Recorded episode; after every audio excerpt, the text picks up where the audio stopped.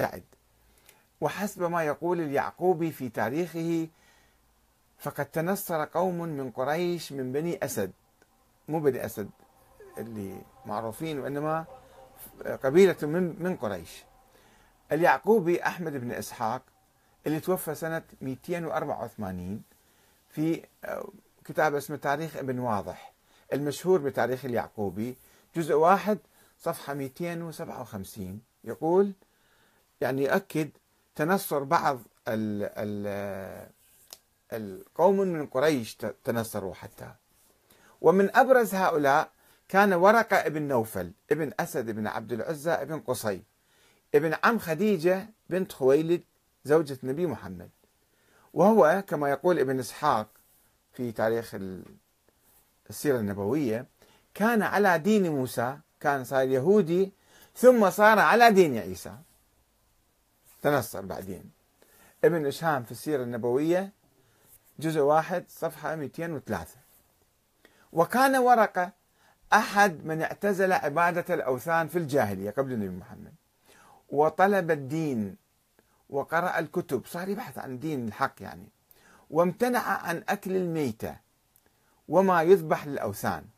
وهذه محرمات حرمت في مجمع أورشليم الرسولي المعقود عام 49 ميلادية. يعني بعد وفاة أو صلب أو غيبة أو ارتفاع النبي عيسى بحوالي 20 سنة. وكان إذا قضى جواره من شهره ذلك كان يتعبد أو يعني يبتعد عن الناس. كان أول ما يبدأ به إذا انصرف قبل أن يدخل بيته الكعبة. كان يروح يزور الكعبة فيطوف بها سبعا ثم يرجع إلى بيته. كما هو حال النصارى بعد صيامهم الأربعين يحتفلون بعيد الشعانين ويطوفون حول كنائسهم سبع مرات. فهذا ورقة كان يطوف حول الكعبة سبع مرات. كما يقول ابن هشام في السيرة النبوية جزء واحد صفحة 211 والسيرة الحلبية جزء واحد صفحة 260 وأيضا المسيحي القس المسيحي أبو موسى الحريري في كتابه قس ونبي صفحة 25 أيضا يؤكد ذلك. ولا تذكر المصادر التاريخية أي مذهب نصراني كان ورقة بن ابن نوفل يتبنى؟ على أي مذهب كان نسطوري يعقوبي ملكاني؟ ما تذكر مذهب ورقة ابن نوفل بس يقولون تنصر. وماذا كان يعتقد بدقة حول النبي عيسى؟ ومولده وطبيعته وصلبه وقيامته كان يعتقد بهذه الأمور أو لا؟ وكيف كان يعتقد؟ هذا أنا بحثت المصادر التاريخية فلم أجدهم يتحدثون بالتفصيل عن عقيدته. ولكن يمكننا التكهن بانتمائه إلى الفرقة الأبيونية التي كانت تنكر ألوهية المسيح وبنوته لله. لا تقول هذا الإنسان كان عادي ما كان إله أبدا ولا في أي شيء من الله. وترفض قيامته وصلبه رفضا قاطعا. أيضا كان ترفض تقول ما لم يصلب المسيح مات ميتة عادية وتؤمن برسالة يسوع القائمة على التعليم والتبشير دون الفداء والخلاص. هاي فكرة الفداء والخلاص أيضا ما كانت موجودة عند الفرقة الأبيونية. فرقة المساكين. وذلك ليش نقول هالكلام؟ من خلال الروايات التي تقول بأن ورقة كان يكتب الكتاب العبراني. كان يكتب الكتاب العبراني.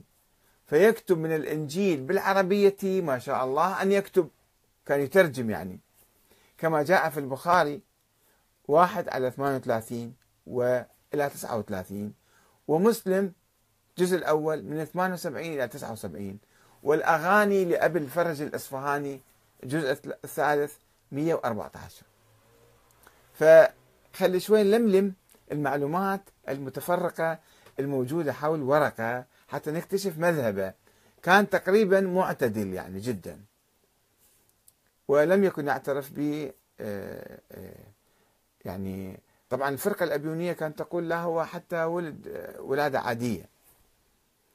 والإنجيل العبراني كما يقول البخاري ومسلم والإصفهاني كان يكتب الكتاب العبراني. يعني الإنجيل العبراني أو الإنجيل بالعبرانية أو الإنجيل بحسب العبرانيين مصطلحات هذه هو إنجيل الفرقة الأبيونية أي إنجيل متى الآرامي. متى؟ في إنجيل رسمي وفي إنجيل منحول يسموه ما معترفين به يعني اللي هو يسموه إنجيل متى الآرامي. هذه الأفكار موجودة في ذلك الإنجيل. مع بعض الاختلاف وهو الإنجيل الذي لا يعترف به آباء الكنيسة التقليديون ويعتبرونه منحولا يعني محرف. لأن هم ما اعتقدوا فيه اعتبروه هذا محرف. هم غالوا فالكتابات المعتدلة صارت بنظرهم هذه مو صحيحة. ويبدو أن هذا أن هذا هو الإنجيل الذي كان بحوزة ورقة وكان ينقل من عنده ويترجم للعربي. والذي كان يقوم بتعريبه مما يرجح انتماء ورقة إلى نفس الفرقة الأبيونية. وبناء على ذلك يقول الأب موسى الحريري أو أبو موسى الحريري عدة طبعات كل مرة يكتب اسمه شكل مرة موسى الحريري مرة أبو موسى الحريري. مؤلف كتاب قسوة نبي موجود على الإنترنت تقدرون تكتبون قسوة نبي يطلع لكم. بأن ورقة يقول هذا الكاتب المسيحي بأن ورقة كان رئيس كنيسة الأبيونيين في مكة. يعني إذا جمعنا القصص والروايات فهو يقول هذا الشيء أيضا. وأن الإنجيل الذي كان بين يديه هو الإنجيل العبراني الخاص بالشيعة الأبيونية يعني بالفرقة الأبيونية. مو ملكي ولا نسطوري ولا يعقوبي. ويضيف هذا موسى الحريري أن هذا الإنجيل العبراني كان وحده دون سواه من الأناجيل بين يدي القس ورقة. يسميه قس هذا حتى كان قسيس يعني مو فقط إنسان عادي ورقة بن نوفل بدليل ذكره دون غيره من في كتب السيرة والحديث ما تذكر أي كتاب آخر. وبدليل ذكر القرآن لإنجيل واحد معرف بالألف واللام. الإنجيل. الأناجيل كمتعددة ولكن القرآن يقول التوراة والإنجيل. يطلق هذا الشيء بألف لام. كأنه ألف لام العهد.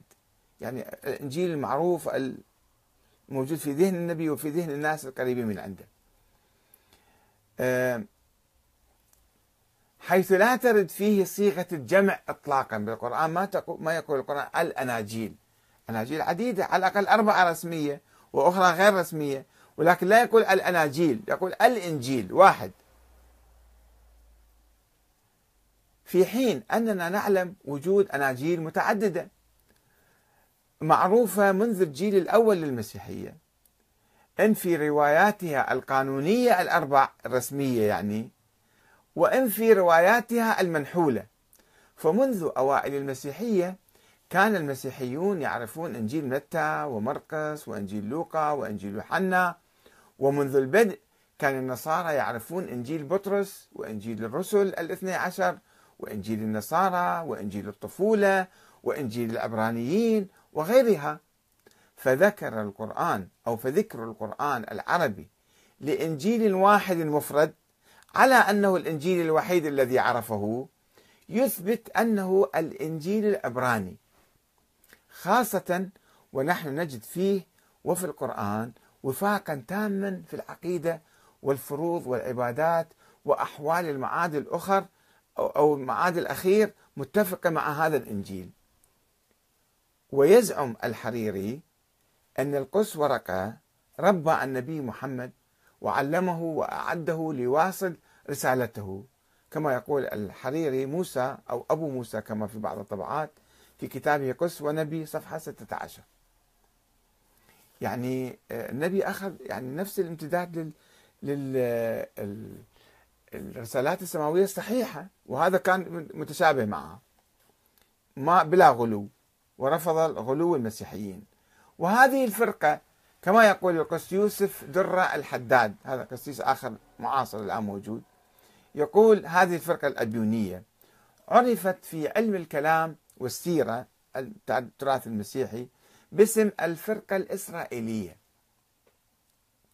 مقابل الفرق المسيحية الأخرى الملكانية واليعقوبية والنسطورية. وأنها تختلف عن اليهود والمسيحيين بأنها تؤمن بالمسيح ولا تغلو فيه. على العكس من اليهودية التي تكفر بعيسى المسيح والمسيحية التي تغلو في أمره فهي أمة وسط بين اليهودية والمسيحية. هم أصلهم يهود كانوا وكل يعني حتى عيسى كان من اليهود. و وهي تقيم التوراة والإنجيل معا. هذه الفرقة المسيحية عفوا الإسرائيلية يعني هي الأبيونية آه، تقيم التوراة والإنجيل معا تحترمهم وتعتقد بهم مع بعض بخلاف المسيحيين الذين يكتفون بأحكام الإنجيل وحدها بناء على قرار مؤتمر الرسل عام 49 الذي تخلى فيه المسيحيون عن التعاليم اليهودية كالالتزام بالسبت والختان وتحريم الخنزير. بعد ما يلتزمون فيها. فهذول كانوا يلتزمون. هاي الفرقة الإسرائيلية هي مسيحية تؤمن بالمسيح وتلتزم بالتعاليم التوراتية. الحداد يوسف درة القرآن عنده كتاب اسمه القرآن دعوة النصرانية. طبعا هذه فكرة قديمة. آه، يوحنا الدمشقي أيضا كان يقول أن الإسلام يعني هرطقة مسيحية أو فرقة مسيحية. فهذا الحداد يوسف در الحداد نفس الكلام تقريبا يكرره. يقول في كتابه هذا صفحة 30 طبعة 2 1986 منشورات المكتبة البوليسية. يقول أن هذه الفرقة أقرب كانت النبي كان أقرب إليها. ويقول الحداد بأن هذه الفرقة هي الطائفة النصرانية الإسرائيلية التي يمدحها القرآن بقوله ومن قوم موسى أمة يهدون بالحق وبه يعدلون. من قوم موسى هم يهود ويؤمنون بالحق آه، آه، يهدون بالحق وبه يعدلون. الأعراف 158 كما آه، يقول في كتابه القرآن دعوة نصرانية صفحة 375 طبعة 2 منشورات المكتبة البوليسية. ويحاول الحداد حصر مصطلح نصارى بهذه الفرقة. يقول لما نقول نصارى يعني الفرقة الإسرائيلية. اللي تجمع بين اليهود واليهودية والمسيحية. بينما الفرق المسيحية الأخرى تسمى مسيحية لا تسمى نصرانية. يحاول يفرق بالكلمة هذه. ويرفض إطلاق اسم النصارى أو النصرانية على المسيحيين والمسيحية. ويقول إنما هو اسم مخصوص بطائفة من بني إسرائيل ذول يسموهم النصارى آمنت بالمسيح لكنها افترقت منذ مؤتمر الرسل بأورشليم عام 49 فصاروا ذولا انعزلوا كلش يعني ابتعدوا عن المسيحية. ولذلك لا يعدوهم من المسيحيين.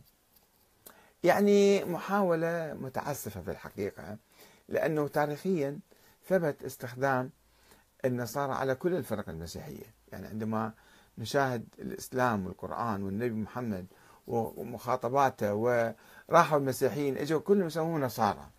فالمسلمين وال حتى المسيحيين كانوا يسمون أنفسهم نصارى. ومحاولة عزل النصرانية بفرقة واحدة والبقية مسيحيين هاي محاولة أعتقد فاشلة. لأنه نفس هذا آه، الحداد آه، يوسف در الحداد يعترف أيضا بشيوع اسم النصارى عند العرب على جميع الفرق المسيحية.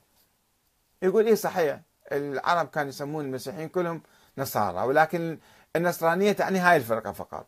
كما يقول في كتابه صفحة 39 على حال هذه نقطة هامشية آه، صغيرة ولكن نريد أن نعرف أنه عشية ظهور الإسلام زمن ورقة بن نوفل الذي كان قد تنصر تنصر على أي فرقة أي مفاهيم كان عنده مفاهيم معتدلة أم مفاهيم مغالية. لذلك مثلا نشوف ترحيبه بالنبي محمد المعتدلين النصارى المعتدلين الأبيونين أو المساكين أو هاي الفرقة الإسرائيلية ما وجدت اختلافا كبيرا بالعكس كانوا ينتظرون ظهور نبي جديد. ولذلك آه، كما تقول الروايات أن ورقة قال لخديجة عندما عرضت عليه قصة النبي محمد أول ما نزل عليه الوحي فقال له يعني إن شاء الله هو يكون هذا النبي الموعود اللي انتظره.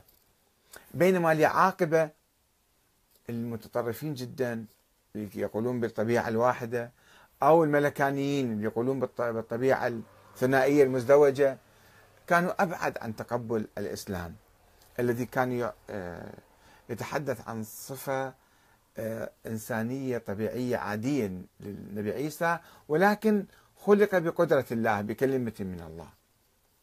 النسطوري كانوا أيضا أقرب كانوا معتدلين موحدين وكانوا أقرب إلى الإسلام. هذه هي الفرق الأساسية الرئيسية اللي كانت موجودة ولا تزال حتى الآن موجودة طبعا. ربما الفرقة النسطورية الآن ضعفت والكاثوليكية اللي هم الملكانيين واللي عاقبة اللي هم أرثوذكس من مصر و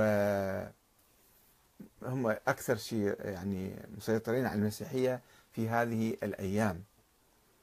آه هذه آه نظرة موجزة عن آه، الفرق المسيحية ولماذا اختلفت وماذا قالت كل طائفة من هذه الطوائف. وإن شاء الله نتحدث أيضا في حلقات أخرى عن آه، موقف النبي محمد صلى الله عليه وسلم من هذه الفرق ومن المسيحية ومن عقائدهم. والسلام عليكم ورحمة الله وبركاته.